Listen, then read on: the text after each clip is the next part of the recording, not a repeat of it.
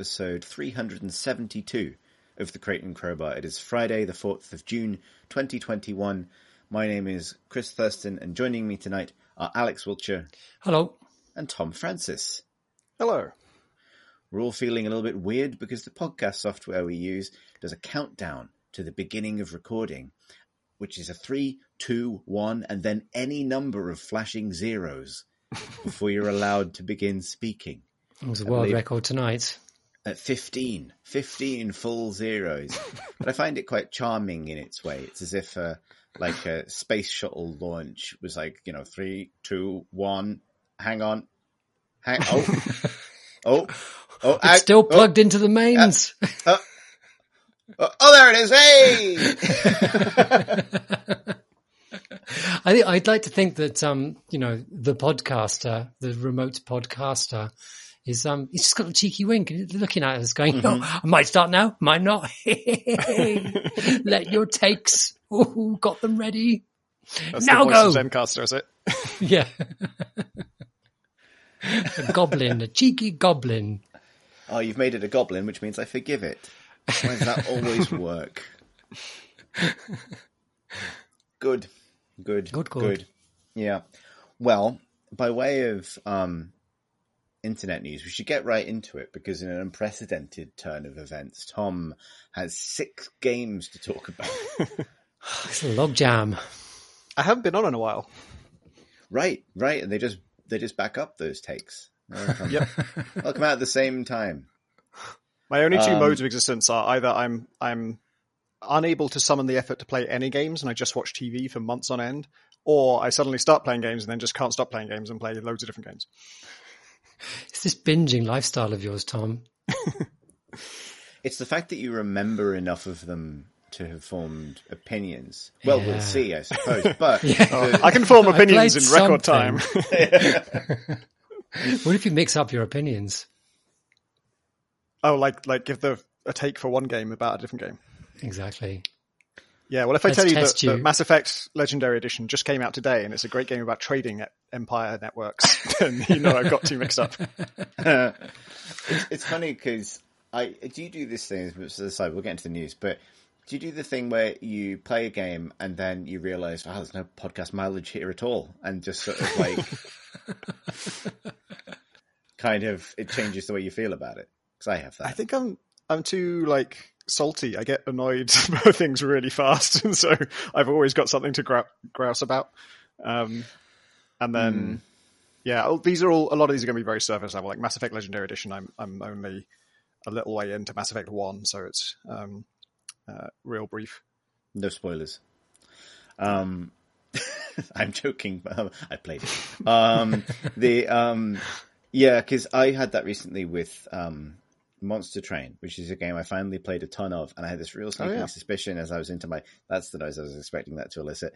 I, as I was into like my maybe maybe tenth hour with it, that like I really genuinely have nothing to say about this.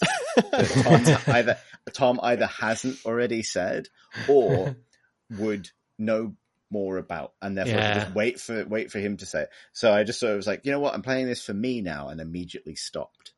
And that is You stopped because Yeah. I think I have the opposite reaction, which is um, whenever I feel that I should play something, that's the moment at which I don't want to play it, and I kind of have this urge to play something that nobody wants me to.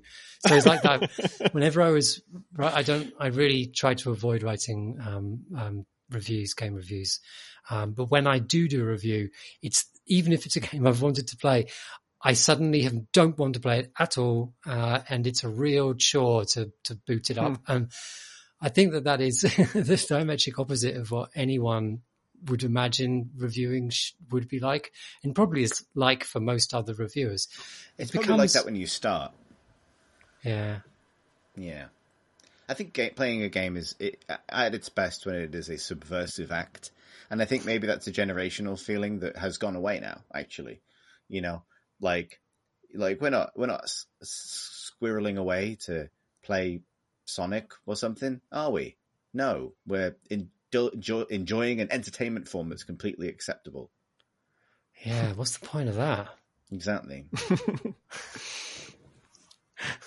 I would still like to know what you think of Monster Train, though, Chris. Just like I really whether like you it. liked It's or not. good. Yeah, I do really like it. I, I have I have really enjoyed it. Um, I I realized because like I had I had received so much information about it from you on the podcast I thought I knew what it was, and then I realized that. I didn't realize what I it was was lying the whole me. time. No, no, it's not that you were wrong. It's that I think It's not even cards in it. um, I think it's like that thing of like until you actually start to kind of grok some of those kind of deck building complexities yourself, it's very hard to transmit the fun of that to another person. You can tell them it's fun, but until you're actually in the mix of it, like this, I think it's Yeah. a really hard game to communicate, like to to explain. yeah, You know, you could, um, you knew what it was, but yeah, just the um the experience like and what it. you're thinking about is yeah, yes, that'll be a shock. I like it more than Slay the Spire. I will say that. Hmm, Um, interesting. Um, but I think uh, there's a lot of these games that like have captured people's uh, um, you know attentions for years at a time in some cases um, that I play like a decent amount of and then get bored and wander off. Um, but I I have I have enjoyed. I will say this: there'll be my one take on on uh, Monster Train, and then I'll leave it alone. I I've I'd enjoyed there being a game that, to me at least, feels wholly about conjuring horse shit. Like just like just re- just reducing it. Uh, maybe maybe this is an opinion. Like I, I hadn't my time playing spent spent spent playing Slay the Spire was prior to being this deep in game dev, and I think this has arrived much at a very different point in that trajectory in that arc for me. And now there's something about like this game is about summoning the most degenerate game state you can possibly create Yeah. that doesn't if this was a competitive game this would be garbage and like and like I've I've, I've rendered this game I, comically unlosable or comically unwinnable for myself. And I'm going to have fun watching this shake out. And and I'm kind of slowly climbing the various covenant ranks and things. I'm not massively far up but getting there. And you know, occasionally you get the kind of the oh god, I've got to think now, um, or I've really got to put some thought into this thing, and I can, and then the the vertigo of the possibility space stretches out below me, and I get momentarily kind of intimidated by it, but then it always kind of snaps back comfortingly into some sense of like, well, you didn't know you can combine these things to break the game, and you can, and that's good. Yeah. Yeah, the numbers are, just ridiculous. I played it for like 300 hours, and I recently broke my damage record for like the most damage done by a unit in a single hit. My previous record was 4,000. My new record is 32,000. so like, when it gets out of control, it gets really out of control. Yeah, you shared a screenshot um, uh, with us all, and uh, yeah, those the numbers were just sort of okay. All right, yeah, okay. I don't know how you get way. I found out there's there's actually a limit to how angry you can be in that game. There's a rage thing that increases your damage, and it, it maxes out at 999. I think the reason these games are good is because they take all of the fun of being a complete dickhead to somebody else in Magic the Gathering and let you do that to like an unfeeling computer Yeah, that will Yeah. still let you come to its game night afterwards. And that is almost the entire fun, right? Like they've captured what's great about kind of combo building to a kind of a silly degree and then just let you do it in a safe environment. And that's nice.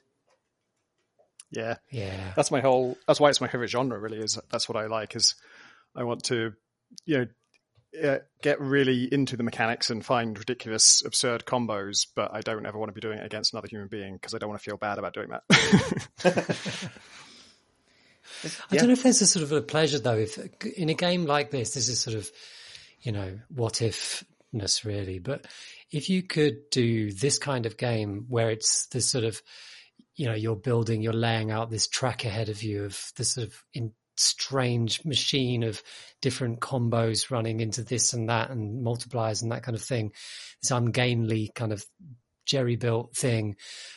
And if you're facing that and you can see it being built in front of you and just get the pleasure of, of, of that shouldn't work and it is, and I can't really counter that anymore, but, but just watching it in motion might, might that ever be entertaining to, to be up against? I don't know. It could I think just, the question is: Is it going to be more? Is it going to be more entertaining than getting to do it yourself? And I think the answer is probably not. but if you felt that you could have, and maybe, I don't know, hmm. maybe there might be a way of, of finding kind of in, intense fun that would have been frustrating? I don't have a lot of experience with this, but with with a lot of PvP games, when I have played them that have very particular builds, when I come up against a build that's just like way better than mine and destroys me, it's dispiriting because now I feel like I've just got to do that. I've just got to do what that guy did. I don't get to come up with a build. I just saw his and his is better than mine, and so I should just copy it if I. If Yeah. that much better. I But then, in but in Monster Train though, like one of its one of its strengths is that um, because of the wild freeness of the way that your build comes together, like you you know with experience, and I haven't really ever got there, but with experience, I guess you can kind of steer it in a certain way. But sometimes you'll kind of like feel like a little bit like a leaf blown in the wind, and sometimes it blows you to a nice place, and sometimes it doesn't. If you don't feel absolutely the architect of of of that, that you you know you you know that you could never have got that build, you know, and, and you can't achieve that build every time, and that that might be a bit freeing. I guess it's hard to imagine what the PvP version is like. Monster Train does have a multiplayer mode, but it's like competitive sort of racing against, against each other, trying to, you know, Yeah. do better and playing against the same run. Yeah, and that is much more sensible way of doing it. I think enjoying losing in the way you describe requires you to be very literate about the game and how it works and what the possibility Yeah. space is. Yeah. And it's the kind of thing that like often marks your maturity as a player is I lost, but wow, that was an interesting way to lose, or that was a really fun thing my opponent did. It, I, th- I think it's I'm not going to say impossible because obviously you know there are very very smart people in the world, but it feels sort of like just difficult in the way that players' experience of game systems work to beam that experience into someone's first couple of hours. Yeah, You know, um, yeah, because it's it's it's dependent on that literacy. But you know, who knows? It's, it's an interesting thing to shoot for. But I I wonder how you shoot for it without creating a sandbox that's so complicated that players would then subsequently reduce it to its simplest um, components in order to beat each other up. yeah. I Um, yeah, I completely agree. Yeah, yeah, yeah. And That's that's consensus. What we should, yeah, exactly. Boom. That was one bonus game agreed upon. Put it in the bin. I don't- no, don't. It's nice. Um, so we're going to talk about some news by way of just games that are nice that came out all of a sudden. Uh, one game that came out all of a sudden um, was Inkle's new game, Overboard. Yeah. Tom, I believe this is one of the your your your half dozen. yep, the Francis half dozen. Um, it's uh, this was not announced until it was released. It just it was one of their um, uh, it was a surprise launch, which I don't think they've done before, right? What a concept! um, yeah, I, I always think it's a terrible idea. Don't do that because some people will just miss it. Um, but the game is good. Uh, it's a murder mystery on a ship where you are the murderer, and the murder uh, happens in the sort of uh, non-interactive intro, and the whole game is just how do you get away with it. And it's very much an Agatha Christie um, styled thing. Um, it's uh, you're on a, a cruise ship, and uh, there are there's a cast of maybe six characters, um, and you are looking at a, si- a cross section view of the ship, and you choose which place to go to, and you can see who's already there. And when you go there, you will be able to talk to them with you know the standard sort of 80 days type um, dialogue. Um, except that it is massively um, dynamic, I guess. Uh, it's only about 15 minutes to play through one, once, but the whole game is about restarting it and figuring out what else you could have done to to not come unstuck. Because, like any good murder mystery, there is a moment where a certain character calls you all into the, the dining room and um, puts together his case as as to why you killed your husband, or you know how that you killed your husband, why he thinks you did. Um, and so you get to see all the evidence and which whose testimony um, you know really puts the nail in your coffin and then you go back and you do it again you try and make sure that that person either doesn't believe that or isn't in a position to testify to it or you know you can cast Hmm. guilt on them yourself um, which is really cool it's obviously ins- inspired by the last express which i haven't played but i know that um, uh, it's one of Jon Ingold's favorite games and um, it is known for uh, being kind of real time, where the NPCs are on their own schedule and they're going to go do their things whether you're there or not. And so, if you want to catch them at a certain place, you have to be there at a certain time, and that's very much true here as well. Like everyone is is moving around, and I've just uh, I've played it through eight times, I think. Um, and I have successfully got away with murder twice, um, but I haven't. Uh, I haven't figured out the real goal, which is to also be able to collect life insurance on your dead husband, which you which you can't do if the verdict is suicide. And so far, all I've managed to do is cast enough doubt that nobody can prove I'm the murderer, and therefore it gets ruled a suicide. Um, but uh, it's clear that if you could frame somebody else, or or if it was ruled an accident, um, then you would uh, get the money as well. And I actually just after I finishing the eighth playthrough, I was looking at the achievements because I got a, a bunch of uh, funny ones.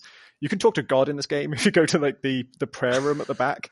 You just have a, a conversation with God, and it's it's half fourth wall breaking. Like some of it is in a lot, a lot of it's in character, but you can also just ask him like, "Hey, this person's asking me for money. Is there any way to get the money? like, is that possible in this game?" And God will will kind of fuck with you. And um, God hates you, by the way, because you're a murderer. So really, like, Yeah. sometimes he, he's just uh, uh, swears at you and tells you to fuck off. um, but yeah, there's. So I got I got some fun achievements for that. I got God to hate poetry, which is a fun achievement to get. Um, and I was looking through the other achievements, and it, there's a lot more scope for finesse than I realized. I felt like I was, you know, sixty percent of the way to sort of having this this completely figured out because all I've got to do, I've already cast a lot of guilt on someone else, and now I think I've just got to figure out how to make that conclusive. Um, but actually, the achievements are, are things like um, uh, there's there's some kind of concept of like a perfect playthrough, which means that you get get away with murder, you get um, the full insurance payout, and you get a man. and I'm not sure what it means uh, by that exactly. I have slept with a man in one of my playthroughs, but that didn't count as getting the man, I guess. So maybe I need to uh, work on my romance game. Mm. But uh, there's that, and then there's like do that in five hours, and then do that in three hours. My playthroughs are all like eight hours long. I don't, I, I can, I can think of a way you could end it earlier, but um, the idea that you could do all of that in three hours is is kind of wild. So And what's the think there's a time based on? Is sort of as you move between rooms that kind of adds Yeah, time and yeah, conversation. yeah, it's not actual real time. It's it's based on on both movement and action. I it, if you stay in one place and you keep doing things there, time does progress, and other people will uh, will uh, walk in. I was I found a way to get into somebody's cabin, and I was searching it, and I started reading her bad poetry, and I read too much of her bad poetry, and she came back and caught me. it was gripping. and does the um uh that that dynamic nature does that mean how open is that dynamic stuff? Like, are you able to to go in with a certain intention for a run, or do you have to react to kind of Well, that's yeah. that's specific? That's the it? weird thing is that um, a lot of it is about just not making mistakes, and there are lots of mistakes you can make. Um, and so once you figured out not to make those mistakes, when you replay, you just need to do those same set of actions again. And it does have a feature for that where so you can hold a button to fast forward dialogue, but you can even have it uh, when you're fast forwarding. Choose the same choice you chose last time at each juncture, so you can really fast forward. Hmm. Um, I'm. It's scary to do because I don't entirely remember what my last playthrough was. Like sometimes I'm doing a fuck around playthrough and I'll just you know try w- wacky things, and if that's the option, it's going to auto select this time. Then I've ruined my run. Um, and uh, as far as freedom goes, it's I have found it to be um, uh, it, it's really like three choices in each situation, and they are what the the writer thinks you should do, uh, or they. It's not they haven't tried to cover every reasonable possibility. Like several times, I found myself alone in a room with the only person who is strongly believes I killed my husband, and I'm holding a massive, heavy paperweight, and I'm like, "Come on, give me the option, give me the option," and it doesn't. But you can you can kill people. Um, there are times that's that's available. So far, it's only ever come up in a situation where I'd be obviously immediately caught, so I haven't done it. but uh, it's pretty clear to me you could uh, probably orchestrate a situation where you can do that. Um, and I think it's more about finding where those possibilities are rather than, you know, think of any plan and we'll let you do it and we'll find a way for the story to react. Sounds cool. Really cool. Yeah. I like it. It's um I I'm think the kind not of the idea really sure that- how it's going to feel as you like as you keep on replaying it. You know, at, at this point, I figured out a lot of stuff, and I just want to get to the the bits I haven't figured out. And I this fast forwarding system might help with that, but I've got to get to the point where I really understand how it works well enough to know that I'm not going to fuck it up by holding that button. Yeah. I don't understand how they've had time to make it because they're making another game at the same time. This sort of um, side-scrolling, story-based game about about Scotland or something. Aren't you? Mhm. It's based in the Highlands or something, isn't it? So there's that they've been showing off lots of screenshots of that seems quite ambitious. They, it seems like yesterday they did the King Arthur game. That Yeah, Pendragon. seems like it only just came out. Yeah, Pendragon. That's um, they're busy people. I just don't see how you can just hey, here's an intensely dynamic um narrative driven um who done it opposite who done it. We're just going to toss it out. Uh, you know, announce. Yeah, so release Pendragon- on the same day. Pendragon came out one year ago, apparently. Um, what? Wow. Still though, As of it's impressive. ten days time. Yeah, I, I didn't know about this other this Highlands one. Um, Yeah, it's really lo- it's lovely looking graphics. They've been talking about the some of the technology they've been using in in making its lovely visuals and the illustrators they've been working with and and um, and animators and things. Like it seems I did quite see- a long way ahead. Jon was saying recently that like most of their games have taken about six months, except for Heaven's Vault, which took like four and a half years.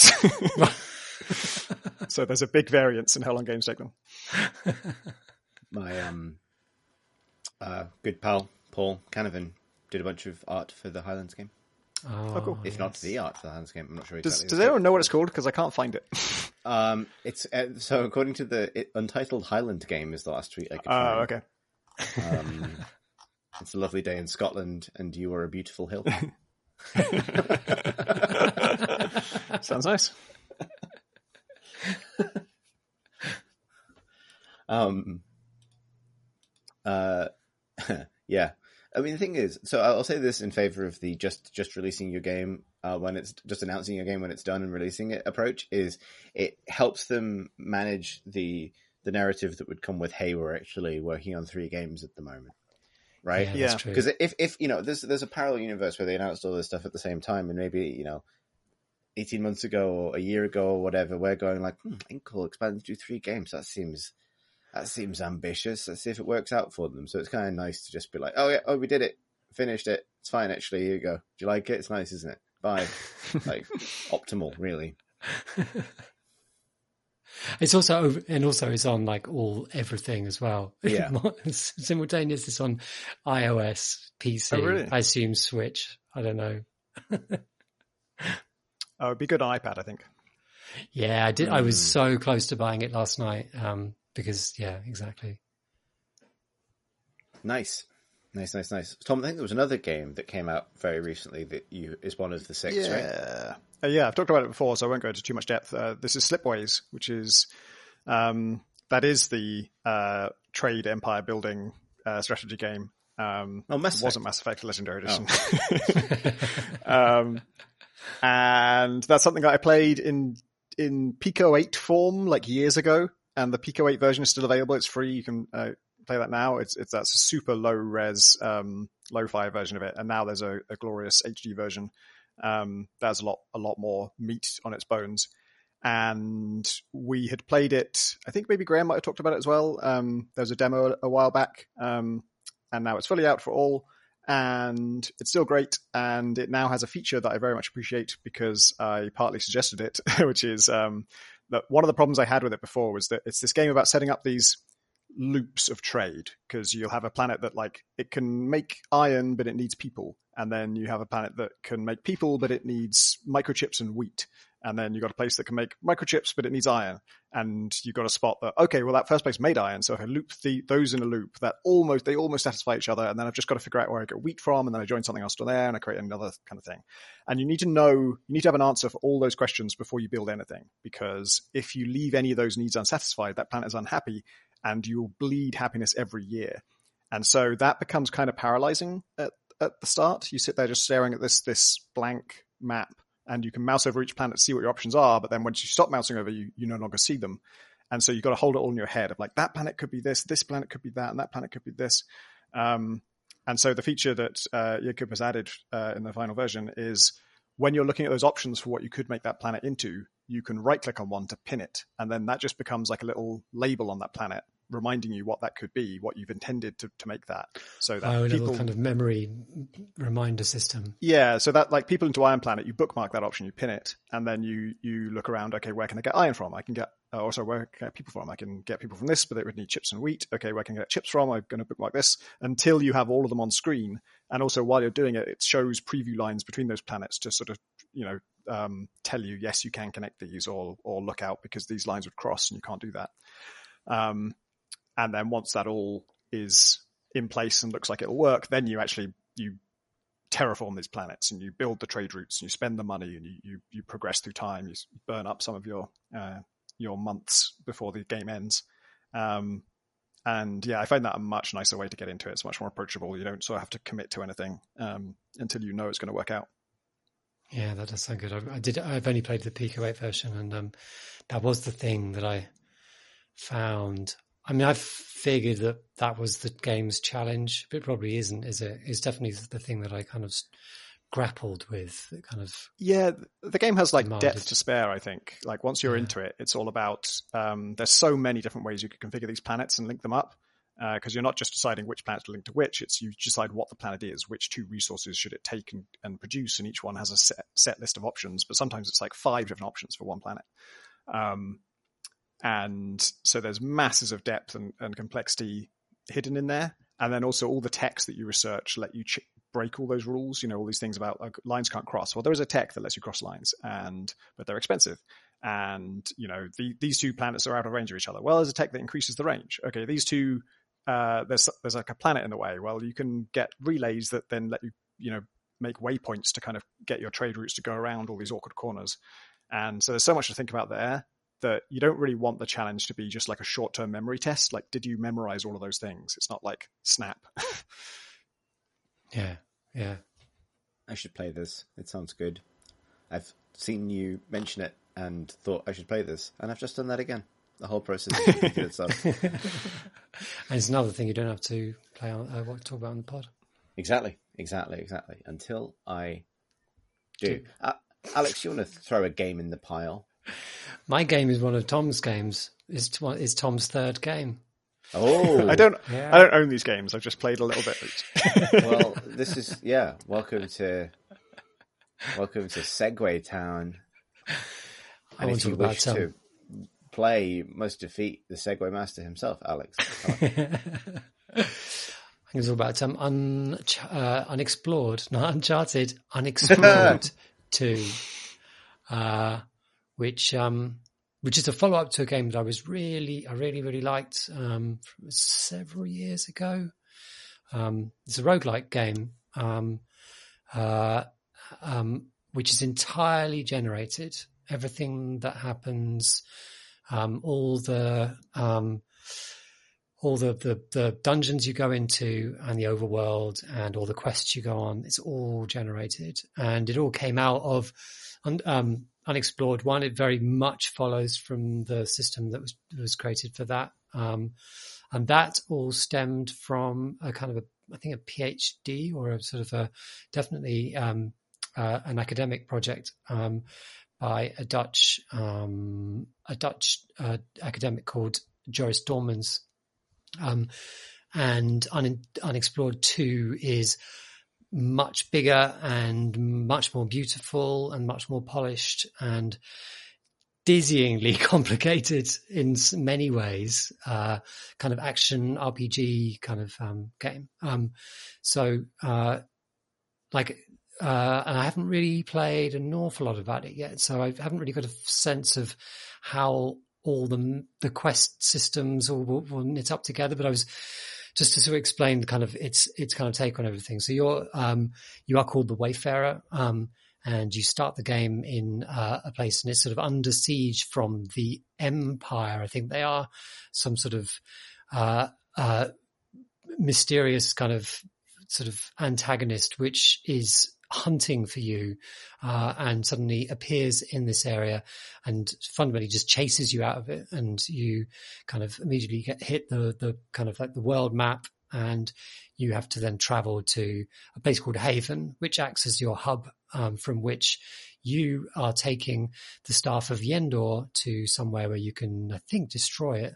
Uh, so it's like a, a, quest ring ring quest kind of Tolkien thing, uh, but with the staff of Yendor, which um, to any rogue player will or like rogue like player will recognize as the thing that you have to get from level whatever it is of um, NetHack um, mm, and all those games that, that, followed it. Um, but in this game, you have it from the start, and it allows gives you access to magical powers. Um, from then on, the world is. I, I, was very surprised. So a lot of um, uh, roguelikes have you following, you know, either, you, you, know, the enemy is encroaching on you and you're kind of choosing a path going away from it. Um, you're kind of reacting to situations and levels that the, the game is generating for you. Um, this game, um, it's like an RPG. It's like the, the game, the generated game is like a sort of, um, a like a Dungeons and Dragons, that's almost pen and paper RPG. Like your character has certain aptitudes, like you might be good at talking to people, you might be good at um, uh, figuring out uh, strange uh, sort of deciphering, you know, uh, deciphering sort of things you find in the levels, or you might be good at fighting, or you might be good at sneaking around. Lots of different aptitudes that you can go from, all of which you'll be familiar with. Um, uh, um, and you will discover leads on locations in the world that you can go to. Sometimes you'll just hear about them, um, and you can't yet go to them. Sometimes you hear of a quest that that is, is that is um, based in these locations. Um, there might be. So I found a, a there's a quest to get a magic ring also in the same location, there was another other quest that I could uh, go for. When you go to that location, it could be a dungeon or it might be an open open air um, set of places, uh, and you walk around it, and all of this stuff, all of the uh, the quests, all of the characters you spoke to, and all of the, the, the world map, and all of the locations that you visit, they're all entirely generated. Um, and the thing with uh, Unexplored One was that it had, which was a much simpler game. It was much more of a, uh, you know, a NetHack derived roguelike where you were just traveling down through a dungeon. But what that had was this amazing generated uh, dungeon design, um, which I think you can see echoes of in a lot of the older um, rogue-like games. Um, uh, but uh, it creates these what almost cyclical designs where you go into an area, you go, you, you have a door that's locked in front of you, for instance, uh, but the way to the right is, is open. So you go down that way and you'll kind of go through a few areas and then you'll find um, a levitate spell and you go, okay, I've got a levitate spell, fine. Um, and you, you, you battle on and eventually you get to a dead end. Um, the dead end is a chasm. And then you realize that that levitate spell was, um, was actually a, like a, almost a, a, key, and the lock was the chasm because now you can f- use that spell to um, float over it, and that path will then often loop back to the F star area, and then that will then but, but provide you with the key that opens the door from that star area. And um, something that I interviewed, I interviewed Joris Dormans ages ago um, about how he approached that. And um, he mentioned to me that kind of what he really loved in games is when you go into an area uh, the first time around and it's all a bit unfamiliar and um, you delve deeper into the dungeon and then the dungeon then loops back on itself and you come back into that first area. Now you know it, but also you have more tools. You might have a better sword. You might have, uh, you know, might have that key to that open, that locked door that you couldn't get through the first time. Either way, you come back to that first area with a with a uh, like a new sensibility, like you have more confidence. Um, you are able to grasp that area in a new way. Um, it feels good. It feels great to be in that sort of finding yourself approaching somewhere familiar in a new way. And, um, and that's kind of all of these levels that, that was, were in um, Unexplored One were like that, um, constantly sort of mixing up these lock and key style puzzles with um, with with kind of these loops of familiarity and then then unfamiliarity as you kind of go out into the dark. And yeah, and that's all present in um that in the, what I've played so far of un, un, Unexplored 2, but with much more variety. So you're going up mountains and the things that you come across are very different. Um, and you're constantly kind of unlocking new abilities and and uh, coming up against one of the game's new things, um, which is a really interesting take on um, puzzle and conversational design, I suppose you'd call it. Um, so when you get into conversation with a lot of people, um, the game sort of slots is as a kind of a challenge, um, and it's and puts you into a little kind of mini game, which is the same game that you'll play if, for example, you're trying to scale um, a wall or unlock uh, a door that you don't have a key for, or you are trying to decipher an inscription on a wall that you can't read. Um, and this game has a bunch of tokens, um, um, like in a in a kind of a pile. It shows you on the on the kind of on the screen, and it then deals you one of those tokens. And depend on depending on the style of the of the the, the challenge that you're taking on um, you might have some advantages. Like for instance it might have put some tokens i think might put some tokens into that pile that are beneficial to you because you're looking for a green one which is a success. Um, and there are failure ones. Um, and every round it will deal out a different token uh, at random and might be successful, it might not be, but there's some in the middle ones, like tokens that, for instance, will put some more success tokens into the pile, but it will give you um, some sort of deficiency, like you might lose some health or you might, you know, alert, gives yourself some sort of one of, one of the trackers that sort of, depends on how suspicious. I can't remember exactly what they are. Like, for instance, something how suspicious people of you uh, are in the area or something like that. Um, and it's like this sort of yeah little kind of mini game where you're kind of playing off your skills against this this um, chance game, but it's yeah, that part, narrating that Alex, as you're going along. Go on, sorry. Um, did that? I, so I read a, an article about that system before I played it, and in fact, it's the reason yeah. I played the game is because I was fascinated by this idea. So it's, it's kind of their their replacement for skill checks in D and D, like exactly. rather than rolling some dice. Um, anything you would normally roll dice for, you play this game with. And the description of it in the Gamasutra article that I read was uh, gave me a very different impression from what I got from playing it. And in particular, they said that um, they wanted it to be like a game unto itself, where a player could be good at it or bad at it, beyond just whether their character, uh, you know, beyond whether their character has an aptitude for this test or whatever that, that adds elements to the game. They also wanted an element of player skill. And they were saying that, you know, for all the token types they've made, even though there are successes and failures and, and all this other stuff, there is always a reason uh, to not play a token. You know, even if it sounds like a really good one, there's there's some reason not to play it. And I didn't find that at all. I don't even really hmm. understand mm. how that's possible because you get dealt a token and you either have to play it or pay to redraw. And when you, uh, unless you, you have some free redraws for some other character based reason, but normally you have to pay to redraw. And the, the currency for that is this very rare, precious uh, spark thing that sort yeah. of lets you, you know, override something.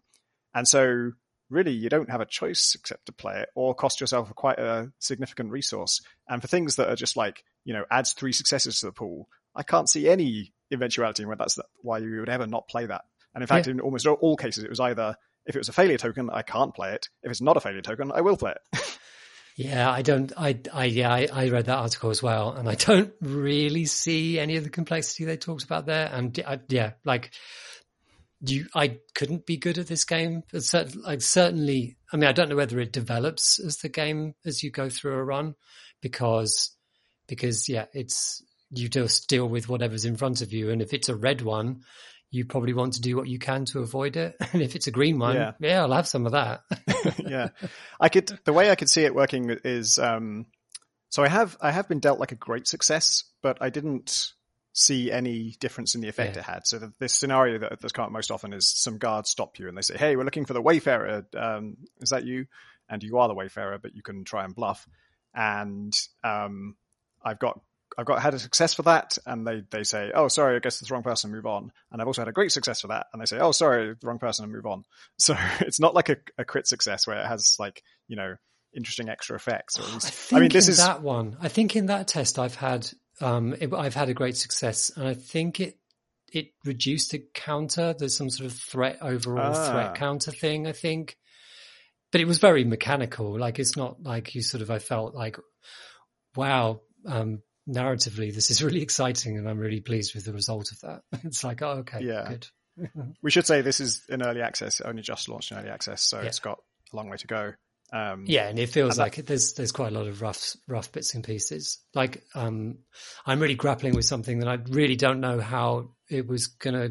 So th- I I went into um, this area where there was I, I knew there was a quest for a magic ring, and um, I sort of worked my my way up up a mountain, and at the top. Um, I came across a door with two plinths on either side, or like a plinth on either side. And around this level there are a number of different statues. Um, and you can put those statues on on the plinths. And i just put a statue on one of the plinths. And the plinth, plinth then retracted into the floor. And i thought okay that looks good. Found another statue. Couldn't remember what what the name of the statue i first put it on put on there because i realized that all the statues have got different names. Put that on to the second plinth. That also retracted and the door remained closed. And I can't get them out. And then I realized that Mhm. the real challenge there was to find two of like, I assume there was finding the two like statues, um, uh, in the Mm. level and only putting those on. But I can't undo this. And I thought, okay, well, maybe if I come back to the area, a little reset. Nope. It's everything, which I was pleased Oh, by no. because you know well you know that means that that you know it's remembering the the world state and that's good at the same doesn't time it like the whole world persists as well between runs, doesn't it? Like Oh, does when you it? die, that's what I heard. I haven't, I didn't see any evidence of this in practice, but because I uh, I didn't get to test it actually because I played on two different computers and it, I don't think it has cloud save yet. Um, and but what I heard is that when you play as a new person, it's like 50 years later or something, and a new hero has come to try the same thing that that old guy Oh, died doing. that rings Um, a bell yeah And so the I think the generated world stays the same, and then I hope it kind of ages and changes in some ways. But it would be really funny if your two statues were still locked in there just forever for all characters. previous previous guy fucked this one forever. Oh, God, that would be a great- that ring. It's fucked. that would be a great game concept. Is you, you show up after an idiot hero has wrecked all of the puzzles and challenges and stuff, and that's the that's your task is to unfuck all these situations. It's, I, I, because I, the, all of the locations I've found. So I've, this is my second run, and I should say this, um, it's permadeath, which means that, you know, and you've, you die fairly easily, or at least you can get into fairly chaotic situations, which see you dead fairly easy. Like the combat is um, very similar to um, Unexplored One, which is to say it's not the most nuanced and fun combat. You when you make a strike, you see it like a half circle or a quarter circle. If you're with a sword or something, or like a club or something, comes come out from your character, which is fully 3D and, and animated, but it isn't. This is not a, a, a kind of like a polished action game, and your weapons have cooldowns because it wants your sword to swipe faster, for instance, than a than a than a, um, a club. Um, and but it shows the the club cooldown by just flashing it, and your it's just frozen on the screen. You know, your, your the, the arm is frozen on the screen until it's until the cooldown's over. It does not feel that good, and it very much rewards pay, careful play, like go taking a swipe, moving back out of range, coming in when you're ready. You've got a sword that you can hold up all the time as well. Uh, sorry, shield that you can hold up all the time as well. I mean, there's lots of detail to it. So you can got daggers that you can throw. There's bows and arrows, and there are kind of various potions and things that kind of give you various kind of advantages and things. There's there's a lot there, but it's not. You don't feel. I think it, it, doesn't ever want you to feel like a all murdering kind of hero. I think it wants you to feel things could turn on you and you're, you can be swamped by enemies and that kind of thing. It's, um, but I, I, I liked that about Un, Unexplored One. And, um, I'm pleased to see that that fundamental is still here. Um, but like lots of other aspects of it are much more polished. Like the character design and the, just the world is really pretty, like the Looks and strange nice. and weird, and like lots of pastel colors, but and the characters and the kind of like the races that you that you play as are just norm weird kind of Yeah, weird fantasy stuff, which is they look like really robots nice. to me in a fun Yeah. way. Like like if you if you made like a sort of uh, buddy uh, comedy about two mismatched robots, where one's really tall and gawky and the other's really round and, and fat. That, yeah. That's what the two species look like to me. Yeah. I think the other, I was going to say yeah about the the, the permadeath. So I in my I you know my second run, I I'm not seeing any of the locations that I came across on my first run, but at the same time, I may just not have heard about those particular places yet. But I'm so I'm in finding places that I hadn't been to before. I just don't know. Maybe I've discovered them somehow because it seems mm. very open the way that you kind of, and there are lots of places I can't visit yet because I haven't got enough information on how I'd go to them. Like traveling across the map is, uh, you see your character kind of making the journey. You have an idea of the, the, the threats that are on the way. There are items that can mitigate various problems, like sort of wearing a certain, like, kind of walking boots or something like that will deal with certain um, threats and things. And occasionally you'll get dumped into a level um, because it's some sort of hazard and there'll be enemies on it or sometimes not enemies. And you know there'll be you know bonuses and you can kind of there'll be resources to find on them. You can camp to recoup health. There are loads of kind of it's incredible. There's so much going on in this game. And that's like the thing i'm grappling with at the moment. Like i just don't really understand what I'm doing or why or anything. There's so many things I could focus on, but you know, you, you know, you can easily get wounded, which will slow you down and make you strike um, slower. It takes three in-game days to, to heal from. You can get winded. You can get, oh, I don't know. I got cold. I got wet. all these different stages of effect, which, um, um, which, which you know, I, I, like, I'm excited by the idea of that, that, that depth to the, the, the role playing. But, um, but the thing is, what I really want to ask you, Tom, is, um, the mission design or the quest design. Like there's, I don't know, how have you got on with that? Because I thought there might be some ideas and things that you may have considered when you were making, um, heat signature, that kind of dynamic kind of quest design thing in an open world design. Um, it's hard to judge at the moment because I haven't got very far in it, uh, and I because it is early access and because it's a massively complicated game. Uh, I'm hitting a lot of brick walls that uh, it's hard to tell whether I'm misplaying or whether the sort of systems aren't quite there yet. Like I got given a quest, sounds a bit like your one with the ring on the mountain. It might not have been a ring, but some kind of legendary item is in this this mountain range, and I think I paid for that tip in a in a village. And then I also got another quest that was also in the same mountain range, and I was really excited to go to this mountain range. So I I you know traveled to the next node in that direction, and then I traveled to the next node in that direction, and my boots wore out or whatever. And I repaired my boots and traveled to the next node in that direction. And then I just couldn't go any further in that direction, and so I kind of okay, well maybe it's too steep or something. So I went south, and then uh, kept doing that, and I just couldn't find any way into this mountain range ever. I just I died trying to ever get in there, and it wasn't clear to me like, okay, yeah. if mountains are impassable, that's if some kinds of mountains are impassable or whatever, that's fine. But I kind of need to be able to see that on the map before I invest masses in going in that direction, just to find, you know, with no explanation that I, I can't progress. I assume um, that was a knowledge thing. That there's someone that will tell you about the route. I got the feeling that that it's that's the way that stuff worked. I'm not really. I'm not sure about that though. Hmm. Yeah. Again, it, just to know that there is some kind of barrier there is is uh, information that would be nice to have because I can move through yeah. mountains in other situations. Um, and I had the knowledge of where these places are themselves. Um, and so, yeah, I've never, I don't think I've ever seen a quest through. um, uh, at least nothing that, that was, you know, beyond the trivial stuff. Um, and the stuff I've been given all sounds, it, it does sound generated. It's not sort of going to fool you to think that uh, it's a fully handwritten, um, RPG. Um, yeah. So it remains to be seen how well that stuff kind of clicks together once once you've been through the, the motions a few times and had that feedback into you know actually use that magical ring to then do another quest and um, whether that stuff makes it pay off. So far, it hasn't really paid off for me. And to be honest, the whole I because it's quite janky or I don't understand it, one of the two.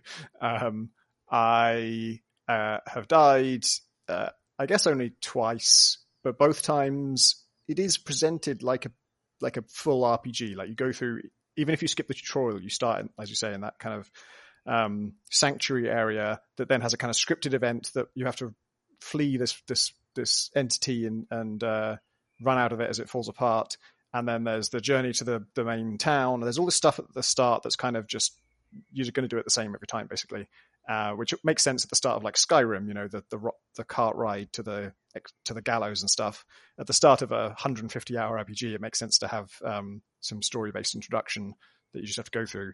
But in this, which is death, at least for me, has been very roguelike esque in that it comes out of Yeah. nowhere and Yeah. uh, my whole run is completely over with no no opportunity for me to kind of react or um, or see how I could have avoided it. And then when that's also you know the end of multiple hours of of not just that it's been multiple hours of play, but that I'm really early on in, in my journey as a character. Like I say, I didn't really complete any quests. I was really just getting started. I put all this time and investment in it, and then just I was in some area with some like gas vent things, and they were on weird. Each one was on a different kind of timer, and some of the timers I just couldn't see any way to find a safe space to get through them, and they were blocking my way to progress. So I had to get through them, and there were just no plants anywhere, no like healing stuff that I could access anywhere, and so I just ran out of health doing that, and that was the end of my run. And that was a Oh, real downer. Yeah. Yeah, for sure. Because I think it, I, I think that it doesn't want you to see that start sequence very much. I get because the quest list is it's very long. like this is, and that's just the the the critical quest stuff to get to do the main, you know, the main line stuff. And I don't, and there's so much of it, and that gets wiped completely if on death. I don't know Hmm. exactly what you what persists between. I know that the in the Haven area there are two buildings, um, and one of them has a vault that you can store certain really valuable items, so that you can kind of pick them up on another run. Oh yeah. But yeah, I think that you're meant to be surviving for a long time, and yeah, I mean the only thing that has kept me al- alive is stopping going fast through areas and just doing a lot of. There's a full stealth system in it as well, so doing a lot of stealth, looking for traps and things because I keep getting boned Yeah. by kind of explosive traps. that was one I didn't.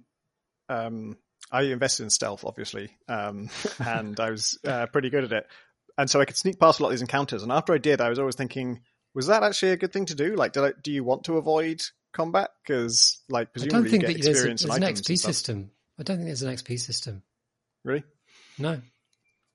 So I think you're good. So, but I guess I mean you're going to get something for defeating enemies, right? I think that they're just. I mean, I, I don't know. I don't know. It certainly wasn't particularly important in in Unexplored One.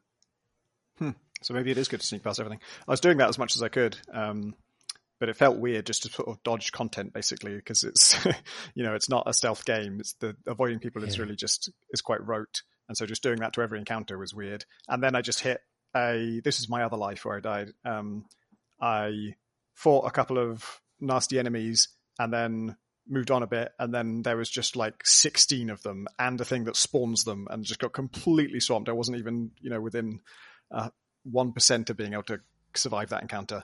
And i don't know why. I was like i didn't i hadn't knowingly taken on any risky quest or anything. I was just trying to travel somewhere. And uh, that happened. So again it's it's like when death can be that sudden and that uh, sort of inescapable it's hard to get invested again. Yeah, and I think that's the that's the kind of that's the thing that makes me a little nervous about this game, where it comes from a pedigree of fairly short session, single session Mm. pla- games. You know, roguelikes. You know, the the, the classic roguelikes, where this run will will well they often take a long time if you're good at them. You know, an hour or something. But this wants you to put you on a full world spanning, um, you know, quest line with vast amounts of character development and permanent death. And, you know, and it's the sort of game where, you know, when you've got an hour long session, you know, and, and, and if you don't know the system, you know, if you start playing Brogue or something and you don't know the system, you're going to die very, very soon, but you're not going to mind because it only took you five, ten minutes. But in Mhm. this one, yeah, that would be very frustrating. And especially if you get as far as kind of an hour in or two hours in, three hours in, feel you're at the start of a journey and then plop, you're out. Especially Yeah. when it's down to level design. yeah it's tough line to tread I felt um just the last thing I wanted to say was um some of the the I mean the the way that the dungeons are designed or like generated they um there's a lot more obfuscation of lock and key um like and the the way that you succeed at some of the puzzles, generated puzzles, are less clear. And I've wandered around quite a lot, just not understanding how to succeed until I realized that, oh, okay, I didn't realize, you know, the way that you interact with certain things, like the, the magic system. Um, usually there's like a magical tree in an area. And as long as you stand within a certain radius of that tree, um, you can use the spell that it gives. So it might sort of send, um, roots out of the ground, kind of destroying things in their way, or it might shoot out a kind of magical light that when it um, when it pops out of existence, you will blink into that location, um, sort of that, which which allows you to get across kind of chasms and things like that. Um, I've found those slightly odd and difficult to pass. I suppose you know that's the learning thing more than anything else. But because Unexplored One was based on a template which is much more um, familiar, um, it, I found it a lot more readable and a lot more accessible as a result. Hmm.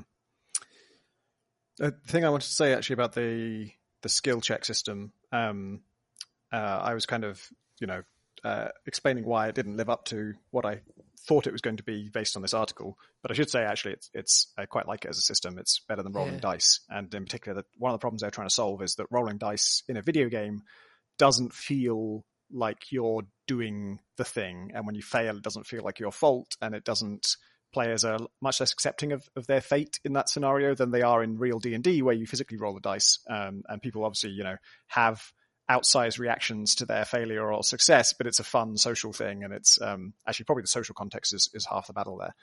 Um, and so I think uh, they it's a really good problem to solve, and that's kind of half the the battle with with game design is knowing what problem you're trying to solve.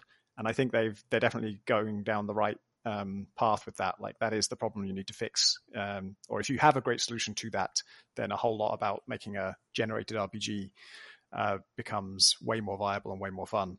And I don't know if this system is gonna whether it just needs some tweaks for me to get what it is that they were going for with it. Um, but right now, it kind of feels like I want I would want just like a more in depth version. They talk in that article about um, uh, you know, we wanted something that was more in, involved than dice rolls, but less involved than deck builder.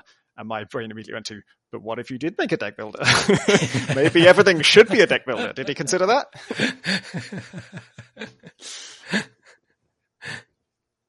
yeah, I completely agree. I, I, yeah, I, I've, I've, I've welcomed the checks whenever they've come because it, yeah, I'm doing something, and also it contextualizes what you're doing kind of as you go along, sort of, and you know, like it is generic lines generally that you're seeing kind of spooling out as you kind of make each view as each option pulls out. Um, but seeing that, it just grounds it a bit more as well. That, that it sort of it makes you feel a bit more involved. Yeah. What have you been playing, Chris? I have been playing a very different game to this in every conceivable way. I think. Um, so this will be a bit of an abrupt change in tone. But uh, I've played the first uh, couple of levels of and a few hours of uh, Necromunda Hired Gun. Oh, yeah. Because um, I'm going to turn apparently my weekly-ish appearance on this podcast into um, what all right Warhammer game have you played lately? Um, apparently, and uh, Hired Gun is interesting um, because um, it's well, I'll say up front, it's not amazing. Um, I think it's deeply in that kind of you know five, six out of ten Warhammer territory at the moment. I have this the sense that it may have been released a little bit before it was fully cooked. Um, but it's also completely not the game I thought it was going to be either. So this is a first-person shooter set in the Necromunda setting, which is sort of beloved Games Workshop uh, property that goes back to you know uh, the deepest uh, 90s in its sensibility, and that's going to be important. So hold on to that. Um, uh, sort of you know uh, gang war in the underhive in, of uh, in one of the kind of the the Imperium's kind of uh, industrial sort of mega city planet. And it's a very vivid setting, and not one that's had an enormous amount of attention in games, despite being perfect for it. And this is um, easily the most, and I'll say this up front, it's easily the most striking rendition of that setting I have seen, uh, probably outside of the tabletop game itself. And it's also probably actually one of the most visually striking 40k games I've ever seen, generally mm. speaking. Like the, um, it's, you know, it's fairly high fidelity in its own way. Um, but also the environment's are absolutely massive and quite inventive. Like they draw from, you know, 40 classic kind of 40k environment design in a lot of ways, but then there's a lot of kind of original thought applied to it. And uh, you fight uh, in the game across truly fucking huge, like serious Sam scale chunks of kind of cavernous underhive, um, like through massive industrial complexes or across like a you know 50 foot tall trench network that is itself made out of compressed cubes of like manufacturing off waste um which makes it look like a block level even though it's not which is both ugly and kind of clever at the same time. Um you fight on a massive a, a massive train. Like i'm gonna say a big train like the biggest train you've ever seen. And you maybe think you can imagine an extremely big train. It's an extremely fucking big train the front the front of the train, the engine bit, um, would is like it's as big as the final boss battle arena from the end of the second Machine Games Wolfenstein game. I only think that because that is a big level, and the, the front of the train is that size. Like it's genuinely massive. But what's really interesting about it is the the kind of the, the overall theme is you are a bounty hunter, like an independent operator, not attached to any of the gangs and you're a hired gun, if you will, and you're carving out a life for yourself uh, in the underhive and getting involved in various scrapes. And you know there is a hub level that you return to between missions, um, where you delve into some pretty uh, involved, and I'll get into whether that's a good thing or not, like RPG systems to do with upgrading your own sort of bionics, upgrading your weapons in granular detail, and other kind of ways to progress um, and then you go back out, you pick a pick a mission, and you go back out and, and you do it again.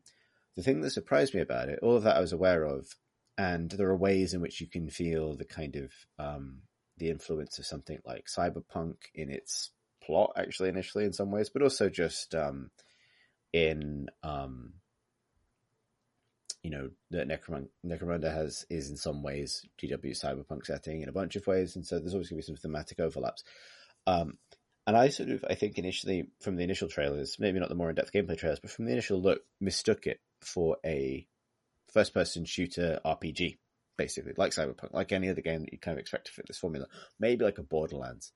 Um, and it has some of those elements, but its fundamental influence really is New Doom, which I wasn't really expecting. Mm-hmm. And going back a little bit further from there, Bulletstorm, which is a game that I think we all collectively stopped talking about in about 2013, uh, but was everyone talked about it for a bit. Um, and like I say, Serious Sam, uh, these very very highly mobile 90s style shooters, and it is the like um, in some ways for its through a combination of its successes and its failures, it manages to feel more profoundly 90s than Doom and Doom Eternal did because it's also a Warhammer thing. like, and because it's set in these kind of like almost too large, ugly, striking environments. And so you are extremely, extremely quick, and most enemies die almost instantly. And you can run, double jump, air dash, grapple, wall run, and slide while shooting. You can chain all these things together um, you get a lot of these abilities piled on you quite quickly, and you just the thing that makes it not overwhelming is the fact it's also quite easy, at least on the normal difficulty that I'm playing on. So you're kind of blasting through hordes and hordes and hordes and hordes of gangs, um, kind of really tearing through the environment, uh, sort of, you know, performing Doom style melee takedowns, which are quite brutal in some cases. Um, to get like health pickups that kind of spring out of the bodies of the people you're slaying, kind of you end up with so much ammo that and that's never that's never an issue, and you're just kind of like tearing around the levels, doing all of this stuff, and it's a really weird mix of things. I, I am so one thing I should put at the top is it's very janky. um, you know, the Doom comparison, I think, is obviously what they're aiming for, but it doesn't have anywhere near Doom's level of polish um, or kind of finesse. And that means a ton of things. It means that, uh, just on a kind of bugs and level, it means that animations are kind of stiff and a bit awkward.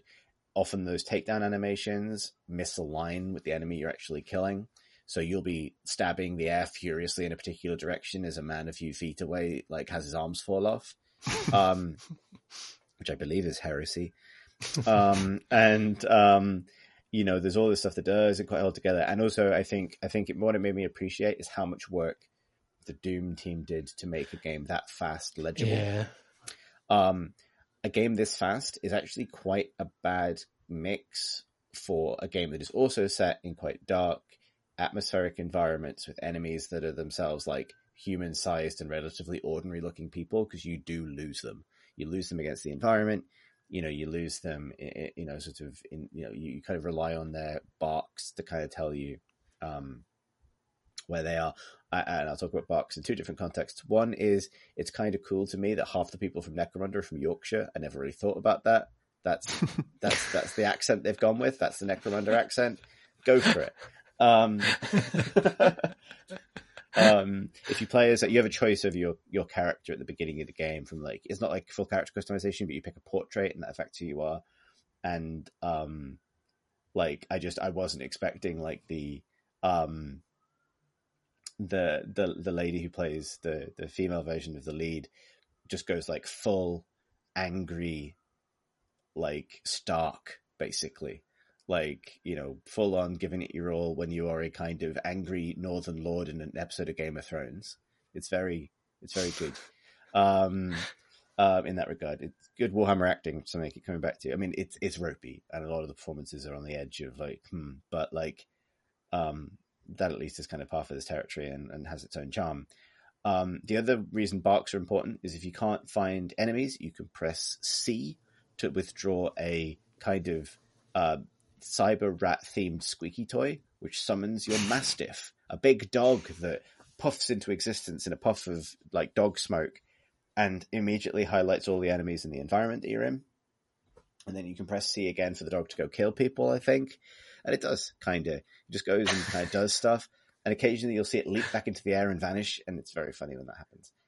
Um, and is it a magical dog? Is it like a no, born well, dog, or is it meant I'll, to just I'll live get in the there. shadows? Okay. I'll get there. I think it's supposed to be in the shadows, but so and the game is divided into these pretty big levels, which are where you get these kind of impressive environments from, which take me 20, 30 minutes to complete and have like a story that runs through them. Uh, loosely speaking, it's, it is ropey.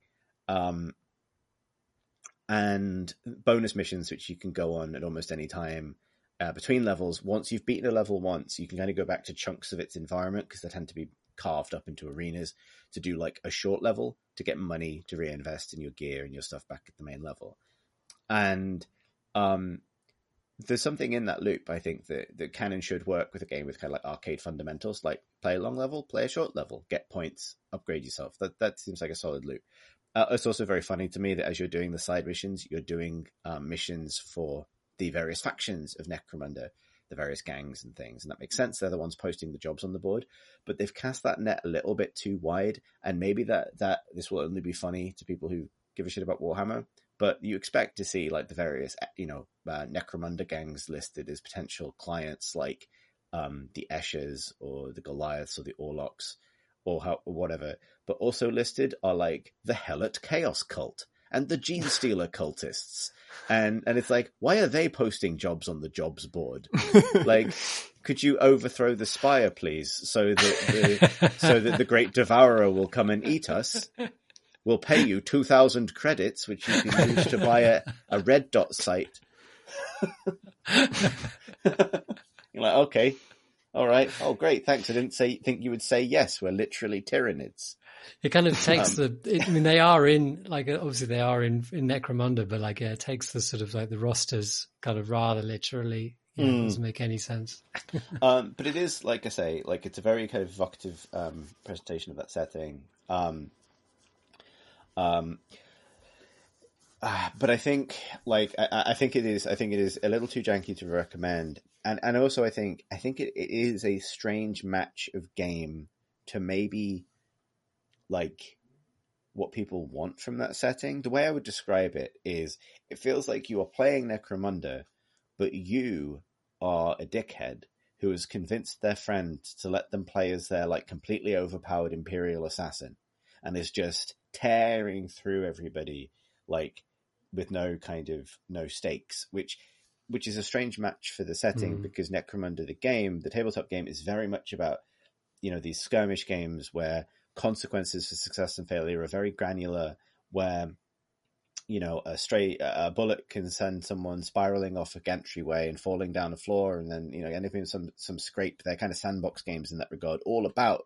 the kind of painful consequences of failure for your little gang trying to eke out a living in a very lethal environment And as, as a gang, of- you're kind of normal people as well, and you're not firing. kind of- Relatively. you're fighting, firing auto rifles and st- like in general, yeah. Like uh, yeah you're playing, you're firing auto rifles rather than you know, like the sorts of things that Space Marines fire and whatever. Right, like I mean, it, it's some and some, and like modern Necromunda, the tabletop game has definitely moved the power level up a little bit, but there's still a sense that I would say power level is not really the important thing. The important thing is the sense of danger that comes Yeah. with being in that environment, regardless of how good your weapons are.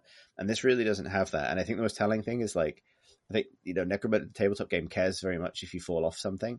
Um, this is a game without fall damage. You just fling yourself into the air with like a grapple hook that will take you, you know, 30 meters in the air at, at a zip, and then you'll double jump, and then you'll dash, and you're literally flying at this point.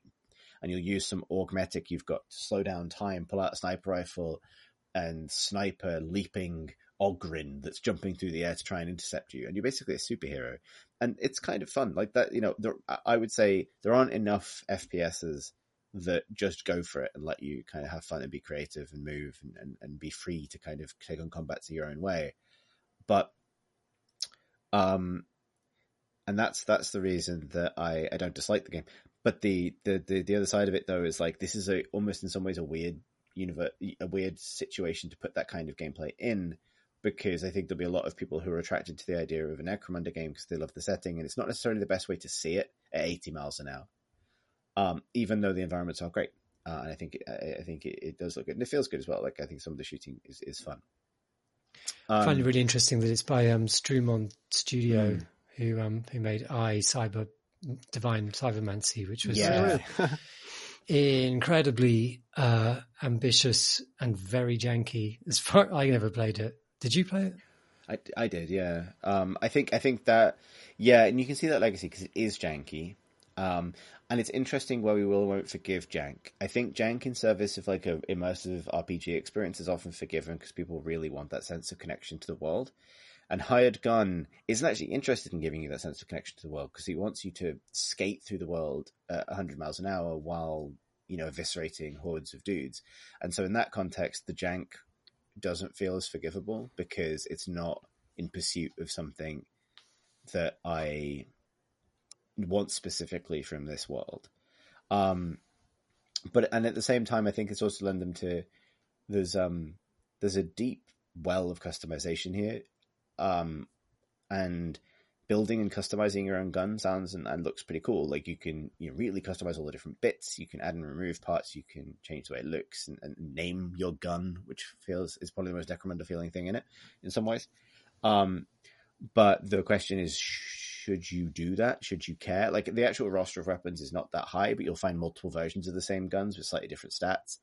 Um, and rarities, which encourages you to compare, but we're talking about differences of percentages on things like crit chance and like this gun has a 3% chance to cause an enemy to drop 50p when they die and stuff like that. And it's like it feels like there's there's sort of mechanics there but i'm not sure what's what purpose they actually serve. So in the early part of the game um i have found myself investing purely in making those systems go away faster um, which is I always find it fascinating when developers give you this option. One of the things you can invest in is your own cybernetics, and they're very granular and, and divided among the various parts of your body, including your brain and one or your head. And one of the things you can invest in in your head is your voice. And if you upgrade your voice, uh, every time you upgrade your voice, you gain thirty percent more money for doing secondary missions. Which means that every time I, every, I reinvest all my money in becoming more mellifluous so that I can convince Tyranids to give me more money, basically. And this scales up to, I think, about like 150% over what you'd normally get. At which point, because because money is really its only main current, its only real main way of gating your power level, or like level gives you access to stuff, and the money lets you buy it. Um, I just I've just put all my points into um getting more points, and it turns out that's a good use of your points. Um, so it's the fact that that it doesn't have a point, and that's pointless, and therefore a shame. Um, um, and so the all of it, like it doesn't quite hold together in that regard. And like I say, it's sort of its ambitions to be something more immersive fall flat, even as I do enjoy being in those in spaces. And so it's the kind of thing that I would find myself like maybe recommending someone play if they loved the setting and they had an opportunity to probably not. I hate recommending people not pay for price things because it's very hard to track value, but it it doesn't feel like the kind of experience that you'd be super glad you paid thirty quid for because it did. But it feels like the kind of thing that, particularly with patches and time, um, could grow into something quite fun. I found myself testing it, like testing it in the way that for the, for this the kind of cult jank, not Genestealer cult jank, just cult jank that ultimately makes games beloved. Like things in that kind of Earth Defense Force kind of realm. Like, is it that or is it just a bit ropey? And I think it's probably just a bit ropey. But I could I could see a future for it where I think with a bit of polish and greater clarity, it kind of finds an identity for itself. I did want to finally mention one other thing about it though, which I think is a really weird decision they've made, and probably the most arresting um, uh, off-putting decision I've maybe unintentionally faced in a game for a while. So, beginning of the game, you already have tons of cybernetics. You uh, and then you there's a there's a mishap at the start, a deadly mishap that leads you getting more cybernetics that kind of bring you into the story proper. That's all fine, and that means that you go to the the the rogue doc who kind of fits out your cybernetics and stuff. Um, and luckily, in that initial mishap, your trusty dog also survives. Your mastiff also survives and is there, and you can pet them in the in the hub area and so on. You also have the option to buy cybernetics for your dog. Uh, its head, its arms, uh, its arms, legs. Hang on a minute. I know what a dog is. Shut up. Shut up, Alex. um, you know, like you can upgrade your dog in a lot of ways. I don't know why you would do this because your dog is on a cooldown and like why am I going to invest in slightly more armor for a dog I only see every three minutes? Maybe that's me being churlish, I don't know. But the point is, this is what weirds me out about it. And I appreciate we're in the grim darkness of the far future here. But but your dog is fine, as far as I can tell, largely indestructible, and fully one hundred percent organic dog at the beginning of the game. You have to pay money to willingly replace parts of your dog with robot parts of your dog to create a cyber mastiff, which is a thing in Necromunda, which is obviously becoming. And so I just haven't. I mean, even notwithstanding the the, the choice to invest money in making more money, um, I don't know.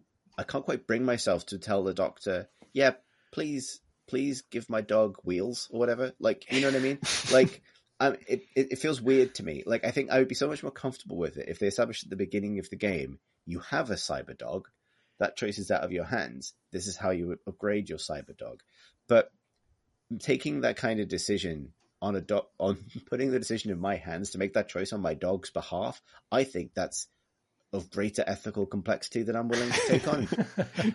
In a That's Warhammer too dark, game. even for the grim future. yeah, exactly. of all the things, of all the things to moan about in that world. Do you remember how um, Prey did this whole thing of like you can take on this alien technology, um, but at some point the game is going to start like judging you for it and the, the security systems are going to turn on you if there's too much alien in your body. Maybe one day your dog will have to go through a metal detector and because you've never put any cybernetics in him, he'll be fine. Mm. Right. you get yeah. the secret good ending.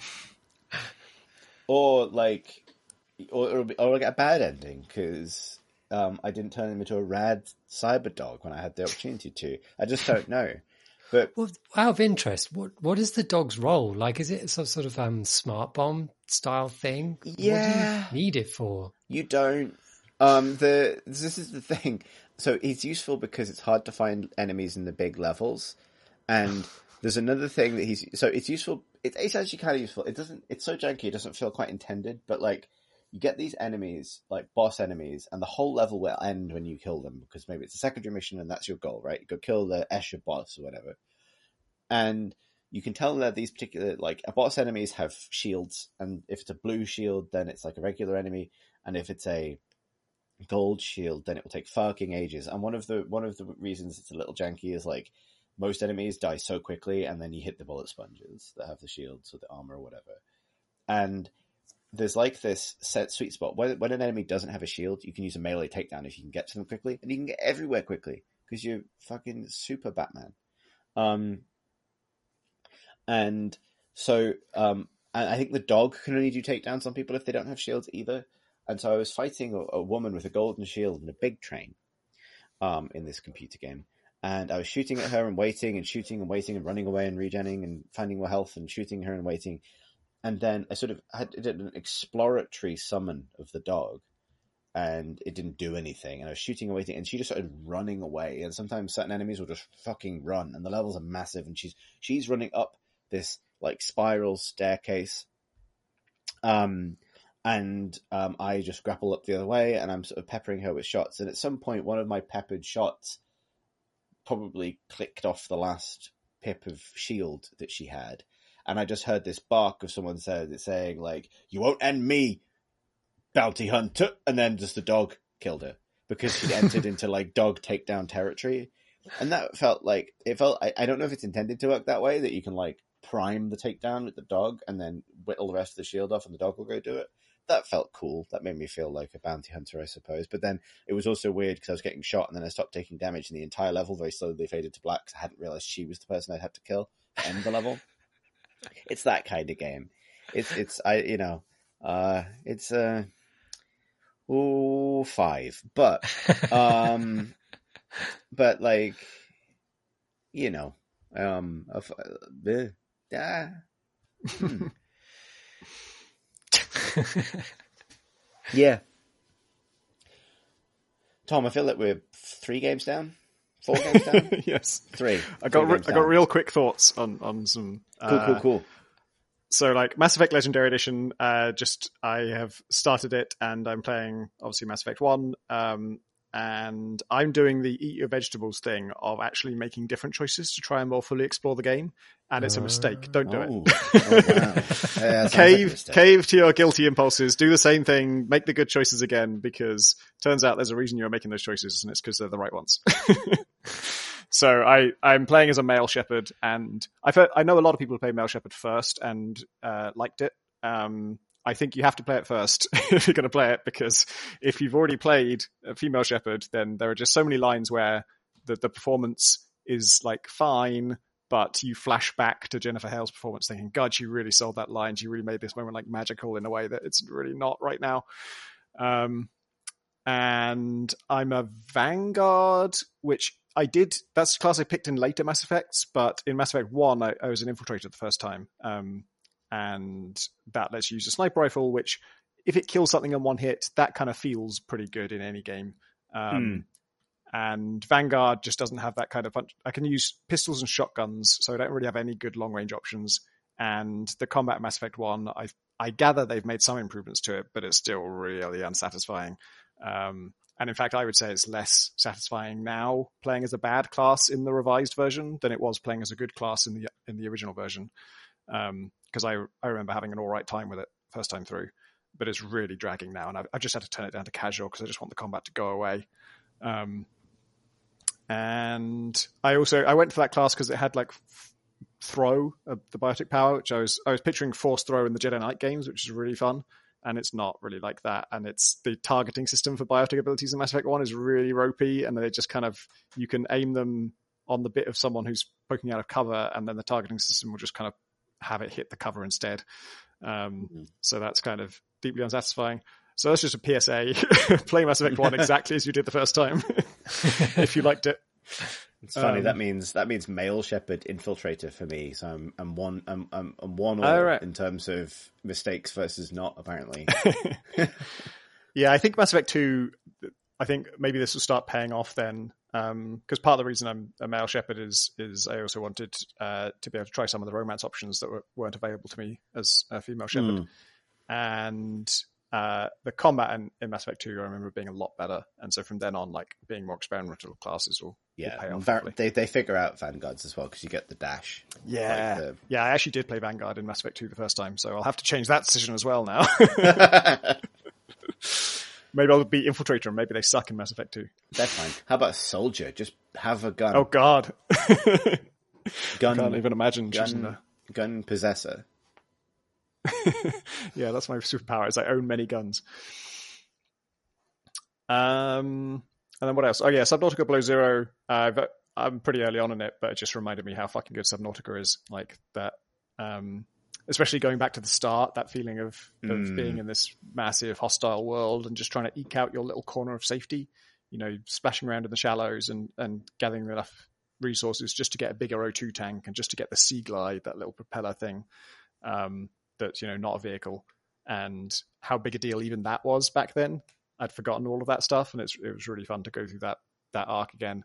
I've now got a sea truck, which is the equivalent to the Seamoth, um, I don't really know what's different about it. I think it might be more expandable. I think you can like bolt stuff onto it, maybe. Um, but I haven't got far enough to do that. And uh, yeah, that's just a really good game. This new one is basically the same. It's colder. there hasn't been a lot of. Um, it's felt very similar in terms of you know um, the vibe and and what your concerns are moment to moment and the satisfaction of resource gathering and trying to make a little home for yourself. Yeah, I know Pip enjoyed the time she spent with it. I think she's finished it now. Yeah, it just came out of early access like in the last couple of weeks, didn't it? Mm-hmm. Yeah, she waited until it was primed and ready. But yeah, and then I think devoured it very quickly. But I like I the I'll... penguin. yeah, they, those are kind of freaky once you get up close. They look really cute, and you rush over to them and you're like, wow, there's just a lot of eyes here.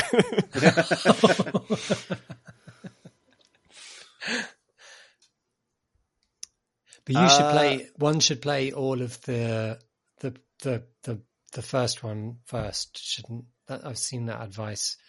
Oh, should you? Because I didn't. okay. I was I got pretty deep into Subnautica one, but um, I I I felt like the, the kind of some plot threads were coming to a head, but I had to go really really deep with the Cyclops with the maximum depth upgrade module, and it was a very scary place, and I just kind of lost my my guts for it. I uh, I didn't I didn't make a decision to stop playing. I just after the last time I stopped playing, I was fully intending to return, and then I just never. The prospect of returning became this quite daunting thing to go back into that you know the scary place. Yeah, yeah. But maybe it's just a sort of knowing, yeah, knowing what um, where that game went is probably enough. Yeah, yeah. I think that definitely there's there's some things in this that would have been a big surprise if I hadn't got as far as I did in Subnautica One, and for that reason, it hasn't had quite the same wow factor that the first one did. Kind of inevitably, like you know, there's so much in Subnautica One that I just had no idea was in the game at all.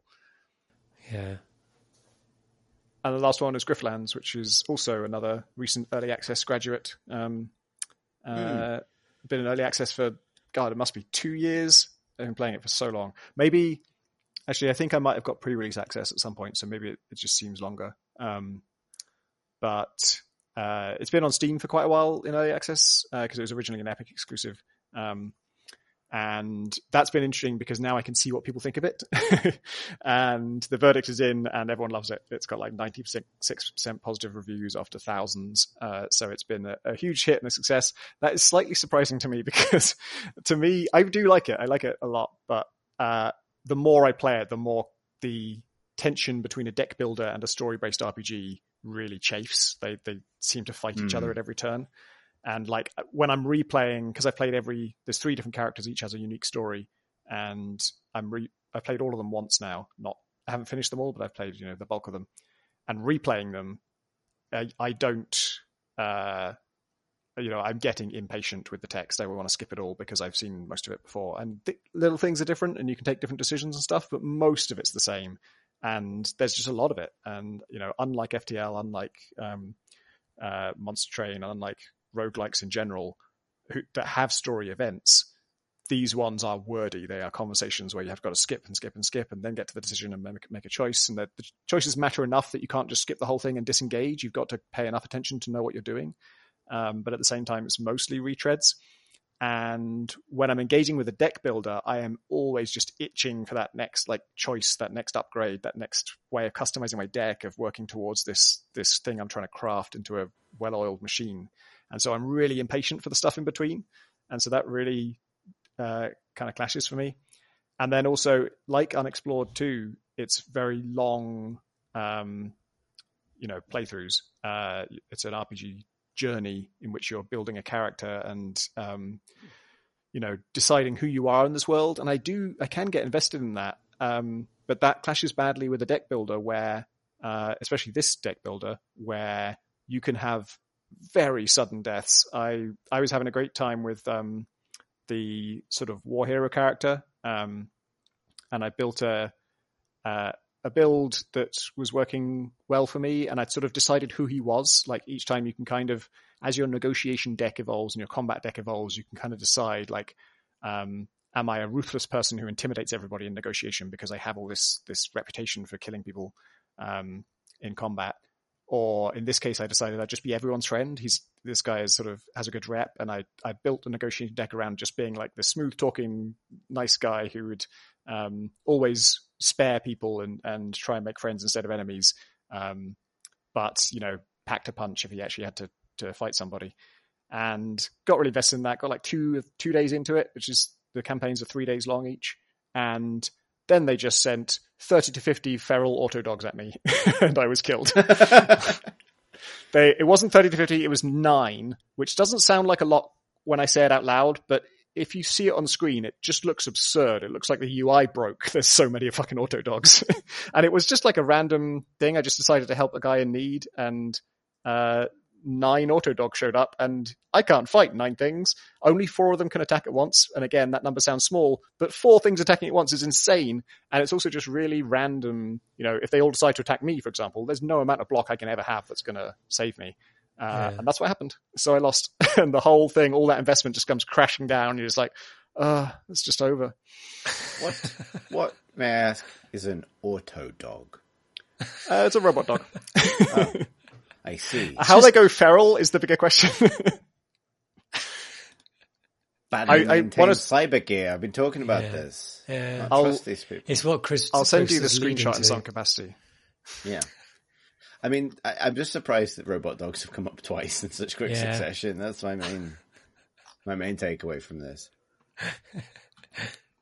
they, um, the the screen on which it it shows this says the words feral autodog so many times because every feral autodog is called feral autodog and i think its class is also feral autodog and so it says that those words twice on every single unit portrait and there's nine of them. And then, and then in the bottom right hand corner just for good measure it just says feral autodog twice more.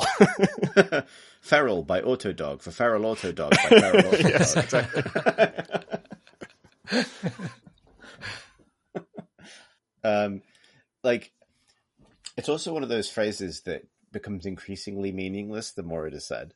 Yeah. Like, and a very feral dog to you. is that it? Is that the six? Is that six? That's yeah. Six. Incredible. Got through it. It's a bumper, Incredible. bumper, bumper. What a crop. crop. Should we have some questions? Yeah, go on then. Let's do exactly three, or as it's called in science, of Tom Francis quarter dozen. sure, yes. Um, I said three. I meant two as well. Um, cool. So... Uh, the, the, Francis sixth of a dozen. uh, do you mean a Francis half dozenth of a dozen? sure, let's say that. Um, number jokes. So that's a spicy one. Uh, first question uh, comes from uh, Matthias, hope I'm pronouncing that correctly, um, who writes in in response to a conversation I had with Graham on the previous episode of the podcast. He writes, uh, Hi, uh, mostly wanted to say I appreciated last week's Chris Graham pod. Helped me put some things in perspective that I hadn't even thought about regarding how we get into certain hobbies without necessarily guiding ourselves towards them, especially as children. As an adult, It's far more plausible to suddenly decide to get into telescopes and find yourself cohabiting with a big tube you wheel outside twice a year. As a child, you often take what you can get. I'd add to that a philosophical idea that I learned of only lately that there are three innate psychological needs autonomy, competence, and relatedness, of which, of which at least the, the, the first two are often strongly, if implicitly, discouraged at school. Along with the fact that the barrier of entry to many video games and similar slightly geeky hobbies is low, this does explain the strong draw towards video game worlds where we can express both autonomy and probably also competence, at least compared to our parents, though my dad is still better than me at Civ. It does, however, also partly explain why many people seem to be drawn away from games as adults. Yes, there's the added fact of free time crumbling to vague memory, but I feel games for some reason don't have the staying value of, say, books, where you feel like shit. I'm not a bad. Per- I'm a bad person for having not read a good book for a while. Still, but maybe that is just a cultural trope. Yet, silly question. What's the first video game you remember liking or getting into that turned not, turned out to not be good at all when you later replayed it? Uh, thanks again. Regards, uh, Matthias. I don't know whether it's, I could say that it's not good at all, but I did find I definitely invested myself in some of the kind of those PlayStation art classics like Ico and um, Shadow of the Colossus. Ooh, spicy, they came out. Alex. It is Holy- spicy. This is Holy spicy. shit. You saved it. You saved the spiciest for last, didn't you? He's coming for the king. He best not miss. I, you know, I, I, I think my desire for them to be great helped me love them when they came out. And going back to the um, kind of the remakes, um, I don't know, didn't have the magic for me again because I think, I think also, uh, the sense of space that they had made were novel when they came out, like the sort of a game with it is quiet with birdsong with beautiful light in it. Like that was kind of novel on a PlayStation One, and then an open world was novel on a PlayStation Two. Um, you know, and a kind of realistic horse. Um, and and so uh, You should have written the back in of the these bollock, the back of the bollock, the back of the box, the back of the bollocks. What are the back of the bollocks bullet points? What are the back of the box bullet points? That is hard to say without saying the word bollocks. I believe. the back of the book bollock back points. of the bullocks. What are the back of the book bollock points? I hope so. I wish it was. It would have been better. I'd have loved it even more then, and then been even more disappointed. But no, I yeah, yeah. I think, I think for me, usually it's the games that kind of, you know, I treasured for because I didn't have many games, or because because they were novel or Hmm. amazing for their times. And then you come back and you go, well, now I've been spoiled and all games are shit. Is that surely there is a difference between these were never good and these have been surpassed, right? I think I think there's a class of game that is um that is before its timey kind of a game where you know yeah, they are really reaching and the the volume of the the imagination or the kind of their ambition is great at the time. I think there are games like I don't know Doom or like the Stone Colds, you know Tetris, whatever, which have that timelessness to it because they didn't rely on particularly on amazing kind of reaching technology or amazing reaching design at the time. Or no, they sort of they were ambitious at the time, but anyway, they they hold up today. And but I think that Ico and particularly Shadow of the Colossus are a bit clunky now, so they don't have you know, they've got that in the way as well. Mm, that is a spicy one. I'm trying to think, like, because I, I was approaching this from the point of view of like, you know, game, like trying to find that game that was like, I really thought this was good because I wanted it to be good, and it wasn't Yeah. really. Because I was also thinking might- about yeah. Dune two. I went back to Dune two. Mm, and I loved, I loved that. But I kind of, I can forgive it a bit more because you know it kind of trailblazed so many things.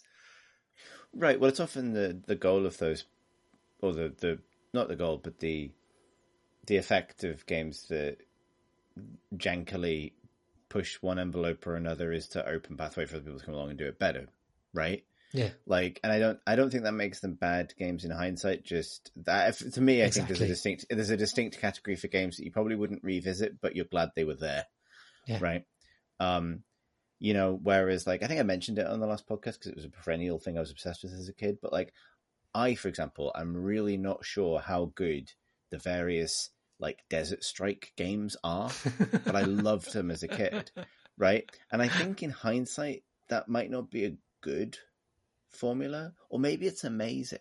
Like very frustrating top-down, limited Yeah. point of view helicopter combat games is not a genre that anyone's ever made again, as far as I can tell. No one ever did that again, um, and maybe there's a reason for that, but I haven't revisited it either.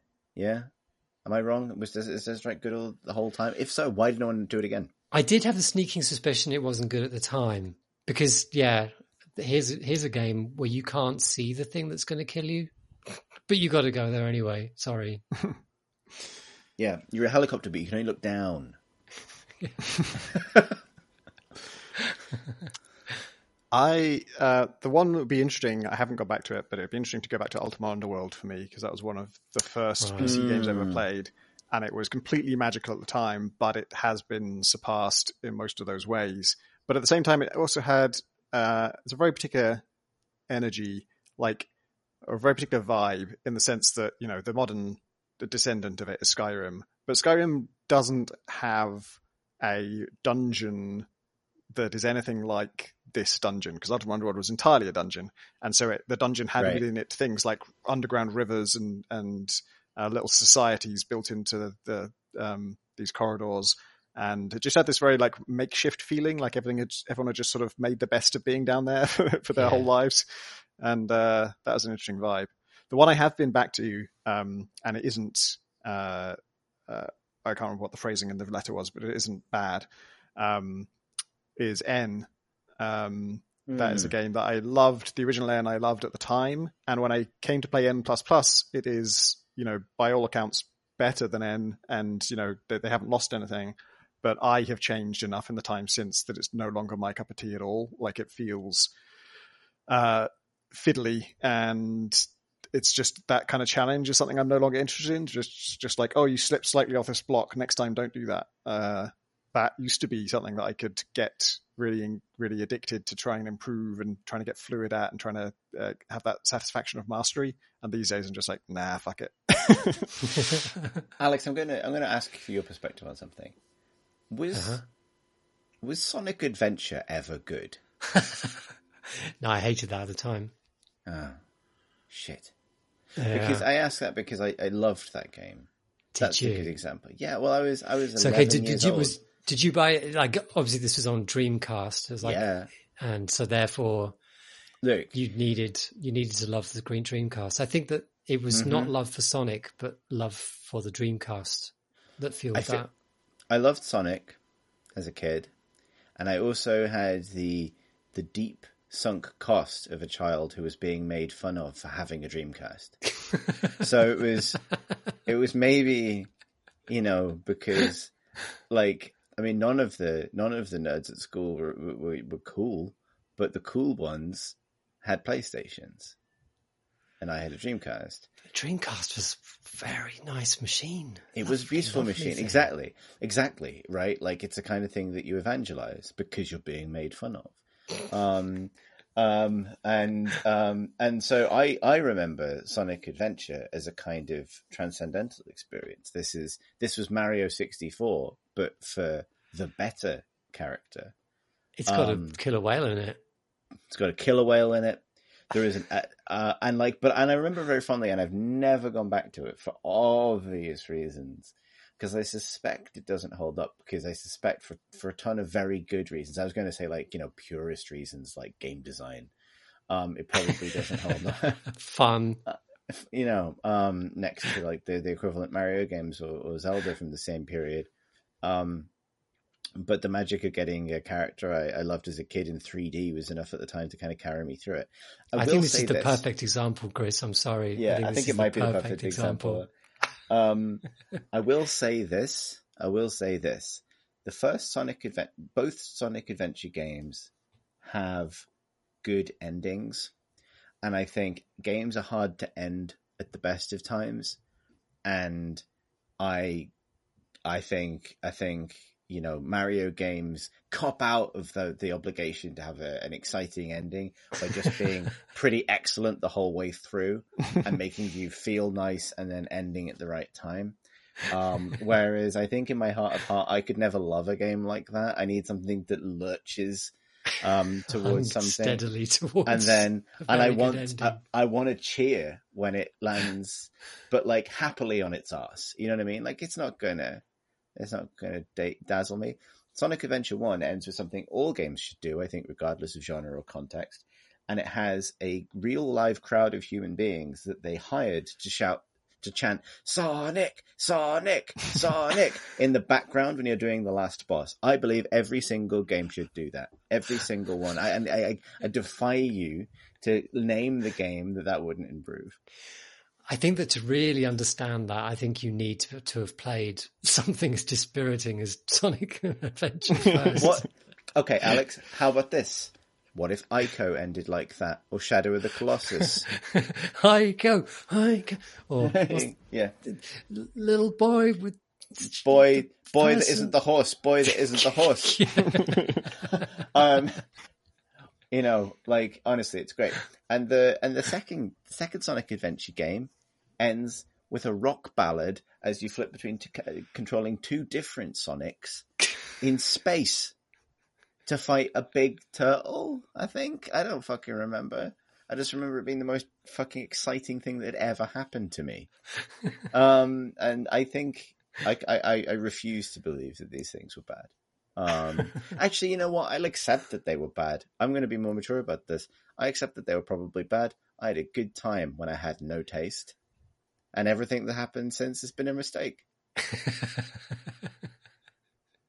he said, surrounded by the evidence that that never changed.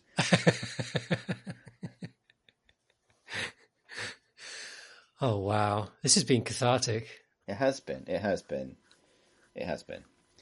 Uh, we should probably do another question, shouldn't we? That's what I said we would do, and so I'm going to do the, it right now. Is this is this the second mm. half of the sixth of a no, the half dozen yeah. of the Francis it, half dozen? yes, whatever you just said. Yes. Um, Daniel writes, "Dear Crates and Crowbars, your recent discussion of a Hood Outlaws and Legends um, got me wondering: Does the average Brit care about Robin Hood or King Arthur? As someone from the USA, I generally perceive the choice to use them as uninspired, lazy, or driven by the fact that they're established and in the public domain. Is it different if you're from the British Isles? That's from Daniel. No, I think we see it that way too. yeah, pretty much. I mean, it, it's it, funny that yeah, Robin Hood definitely exists.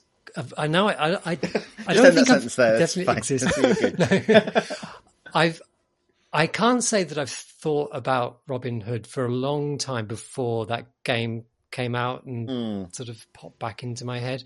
But that at the same time, then I thought about it, and actually, Robin Hood has been a constant presence throughout my life. Like whether it was on children's TV through the um, the Robin Hood series, comedy series, which was good, the various films and things, the feature films, Kevin Costner and whatever.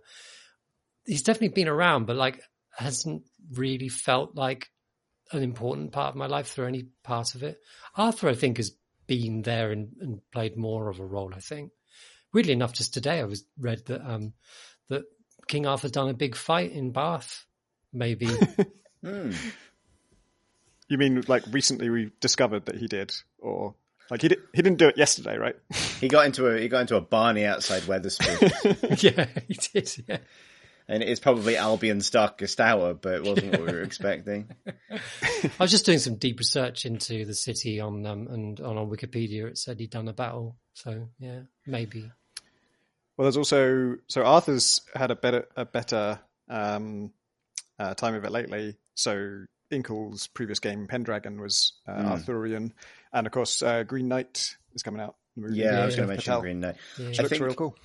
Yeah, like I think Arthurian myth particularly is so interwoven with like um, British yeah. folklore past a certain point that it's I think it, it kind of means something different to be like, you know, uh, I feel the same way about things drawing on Arthurian myth as I do about them drawing on Greek Roman myth in some ways, and it's very familiar. Although I think um, well executed Arthurian myth that kind of gets to the spirit of some of those stories is so rare. That's one of the reasons I'm excited about the the Green Knight. Um, and um, but I agree that sort of taking you know Camelot or Arthurian legend as a setting for a relatively otherwise generic and kind of you know Game of Thrones inspired kind of mm. fantasy story um, is a bit played out. As I think, even though there's been some good work done in, in this in every regard, particularly for, for, for kids and for YA audiences, using Arthur as a kind of springboard for like you know urban fantasy heroism has also been done just a few too many times. Um, but I'm not necessarily opposed to it. I think I think it's interesting seeing the context of this question. Um, you know, as Daniel says, writing as an American, because you know we like this is from a point of view of like this is fairly ancient folklore, right? This isn't a public domain character that gets overused in the way that you know perhaps Sherlock Holmes is or something like that, where you can still point to a single point of origin and a single kind of you know semi-canonical interpretation of what that character is you know Sherlock Holmes. Oh, sorry, King Arthur is so adaptable as a mm. kind of you know a, a, a, kind of folkloric object that I think it still has potential to be to remix in interesting ways, and I think it's inevitably. I'd be interested to know because I appreciate that Robin Hood's less resonant to me, but also while I was born in the north, I didn't stay there, so I wonder if it's different if you grow up in Nottingham, for example, versus you know growing up in my case in in, in, in Wiltshire and, and in the West Country where you get snippets of Arthurian folklore everywhere all the time, right? Yeah. Like this, this, these stories just burble around. And so, you know, do I care when he crops up in a game in a relatively sort of anodyne fashion? No, not really. Um, is it sort of interesting when it gets adapted interestingly? Yes. Although I think also, um, I feel like those stories have such a magnetic pull that they, you know, I, I, I would be more interested to see the other element. Far, there are far more elements of, you know, uh, British, by meaning the islands folklore, that I would rather see adapted at this point as well. If if yeah. that was to be the thing we were doing. Yeah, great.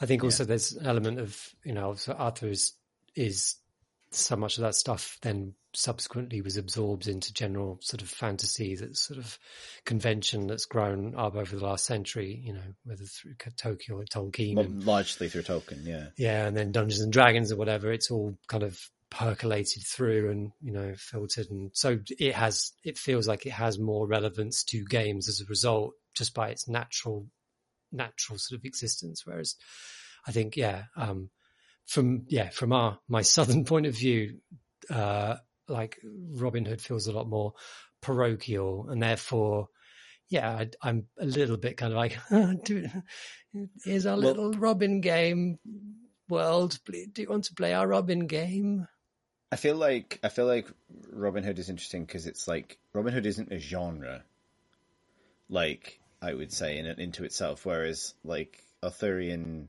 storytelling is. It yeah. brings so many kind of tropes and, and stru- structures and things, not least the big group of the big ensemble of knights and they're all friends and they go off on quests collectively or alone, which is basically all superhero comics. Like take it away from Tolkien momentarily, right?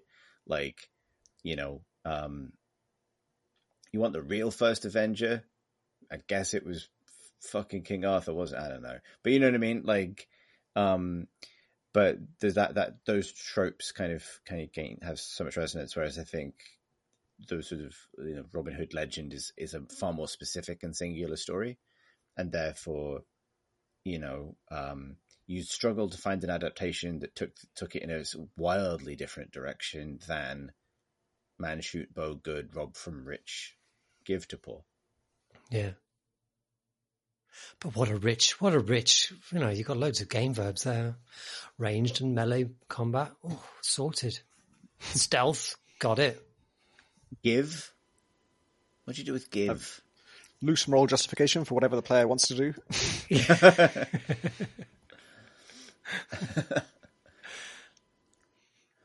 rob from the rich and refuse the quest reward in return for a later, better reward. yes, That- that's the that's the most virtue we're capable of as players. that is all the questions we've got time for this evening because it's getting late. I'm tired. If if you would like to send us a question for future episodes of the podcast, you can email us. Why not? Questions at crateandcrowbar.com. You can also find us on Twitter at Crate and Crowbar. And thanks as ever to our Patreon supporters. Uh, you can find out uh, about supporting the podcast at patreon.com forward slash and Crowbar. And thank you to every one of you that does so. We have a YouTube channel, youtube.com forward slash and Crowbar, where you can listen to these same podcasts while staring at an unmoving still image. We have a website, crateandcrowbar.com, wherein you'll find links to many things, including our Discord server, both of them actually at this point, including one for the role models miniatures community. If you want additional bangings on about Warhammer, that's what where I do that. In the meantime, I have been Chris Thursten. I've I've been been Tom Alex Rogers. Oh, Oh!